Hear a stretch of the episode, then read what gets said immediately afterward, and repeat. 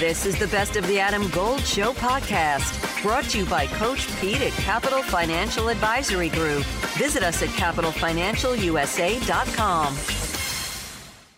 On Monday, when we could be talking about an 8 and 4 Clemson Tigers team, which, man, there were times this season we weren't sure they were going to finish 500 but they have been really impressive the last three weeks. They go into the annual game with South Carolina on a three game run. Grace Raynor doesn't necessarily cover Clemson as much anymore for the Athletic, but she is um she absolutely knows what's going on in that program, and she joins us on the Adam Gold Show. Thank you on this pre Thanksgiving Day extravaganza for giving us some time.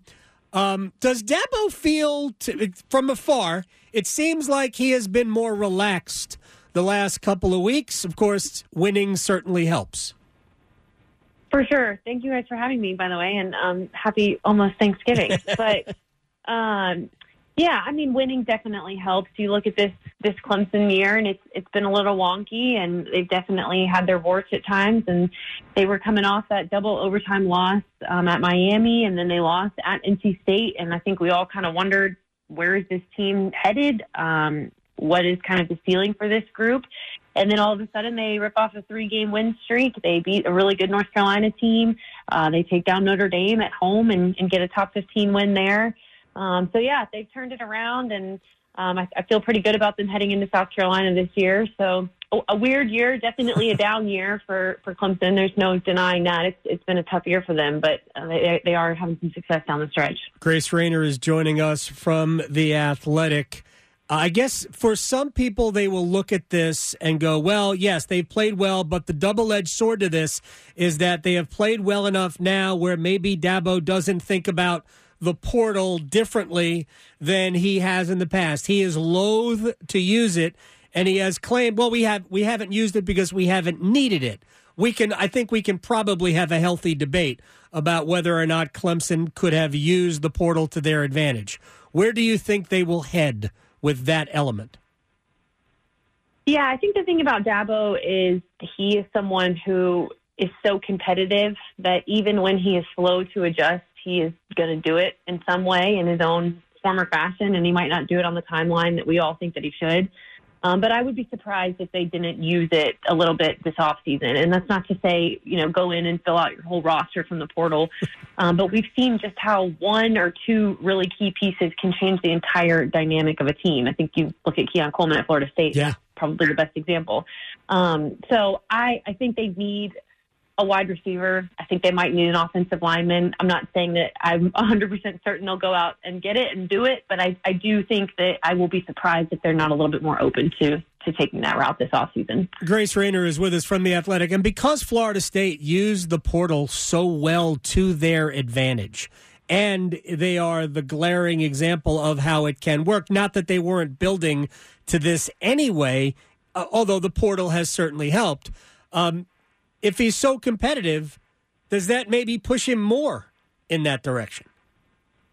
Yeah, I mean, I was talking with someone about this the other day who made such a good point about the portal. It's, you know, it's kind of it's at the point now where you need the portal because if you are asking your 17 and 18 year old high school students to go compete with 23 and 24 year old portal portal guys, it's just it's just not feasible. And so we've seen how you can use it and, and get a key piece here or there. And, and I think that that's how Dabo will use it if they decide to go down that route. I don't think he's going to do a complete overhaul.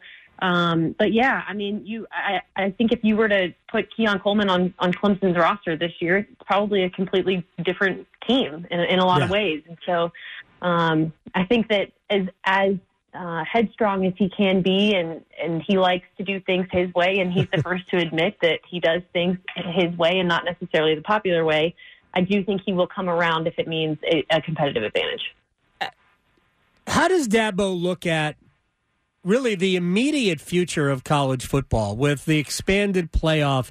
When we talked about this last year, he was not in favor of it because it just means that many more games. He insists that his players aren't necessarily in favor of it because, again, they play enough games already. So, how does Dabo look at the, the, the competitive part of college football going forward?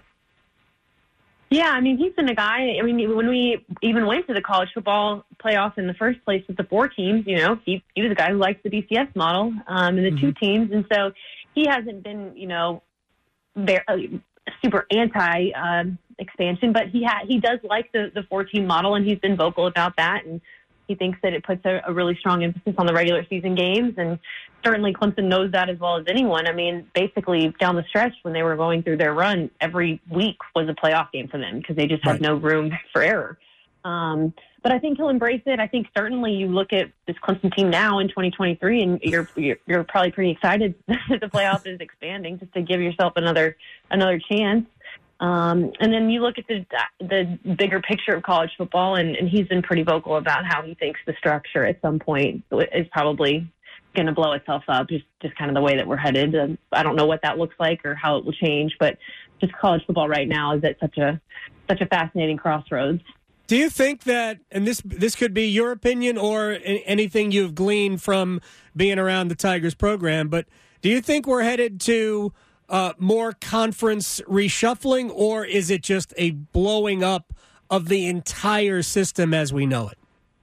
Adam Golden Studio with my man, Coach Pete D'Arruda, Capital Financial Advisory Group. Financial advice industry can be overwhelming for a lot of people. Is there a way to be sure you're getting the best service when you don't know? Yeah, Adam, it's not just if you gave the money to a planning team and they did good the first year. I mean, anyone can do good for one year, but it's a track record and it's a long term accounts that are very important. We call that a financial fill up strategy, Adam, and that gives you lifetime income you can never outlive. We'll put together for you, the listener, your very own total retirement plan if you call right now. Call and claim your comprehensive review with Coach Pete and the team, 888 843 0013, or text Adam to 600 700. Adam Gold is a paid spokesman. Investment advisory services offered by Capital Financial Advisory Group, a North Carolina registered investment advisor.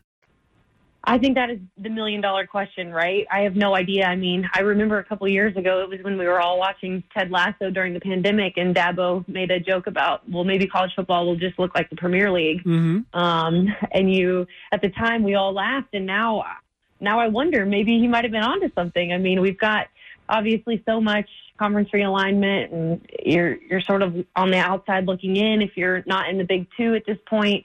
Um, so I don't know where we're headed. I think more changes are are probably coming, just given the way that our sport has rapidly changed so much in the in the last couple of years. But what exactly that looks like, um, I, I, could make a lot of money in Vegas if I if I had any predictions on that. You know, it's interesting that you bring that up. The because uh, I, I actually mentioned this earlier. I talked with Chip Patterson. You know Chip uh, earlier today.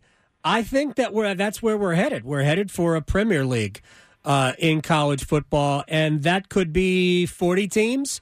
It could be 60 teams uh, with levels of promotion and relegation. And when I have described to people the the fandom of college football, it most mirrors the fandom of of like of the English football system because those are all community based teams and they you're you're a fan of that club regardless of who's on it. Just like we, you know, people are fans of Clemson or NC State or North Carolina. They don't care who's in their in their uniforms. That's my that's my team. It, it's it's so there are so many similarities that maybe we're headed that way. Yeah, I mean, I have I have no idea where we're where it's going or, or what it's going to be. I kind of think I'm at the point now where I'm not sure that anything would surprise me, um, just given how much change we've seen.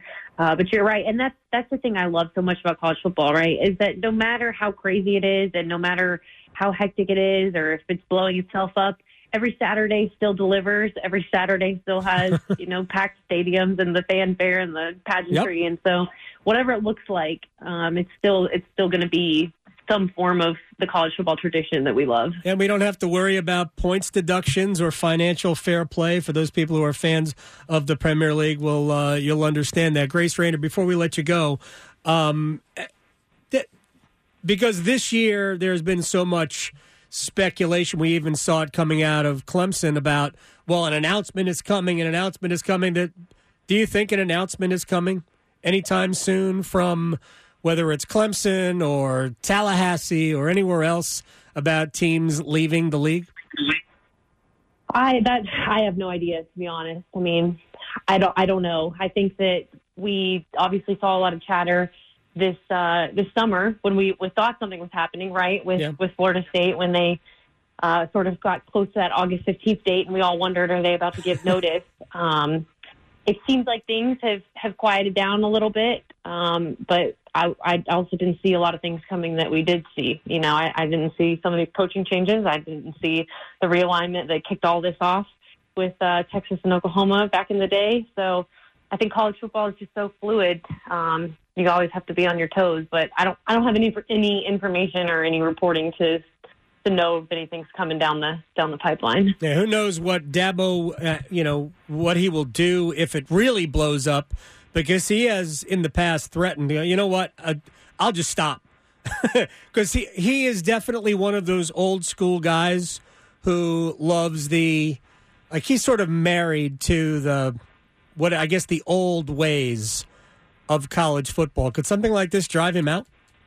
I don't know. You know, he said he I think he said a couple weeks ago that you know he's ho- he hopes he's coaching for 10 15 more years and I do think he still loves it. I think he loves the development part and the player relationship part and um obviously he's young. He took over Clemson, you know, at in his in his Yeah. 30s. Um so I don't know, and and I think he's I think he's so competitive. That's the part. That's the piece of Dabo that sometimes I think the general public misses out on is that um, he's obviously very vocal and has become someone that can be a little bit of a lightning rod in college football, but he's super competitive. And I think as long as he still has that drive and is still getting something out of it, I don't think we've seen the last of Clemson.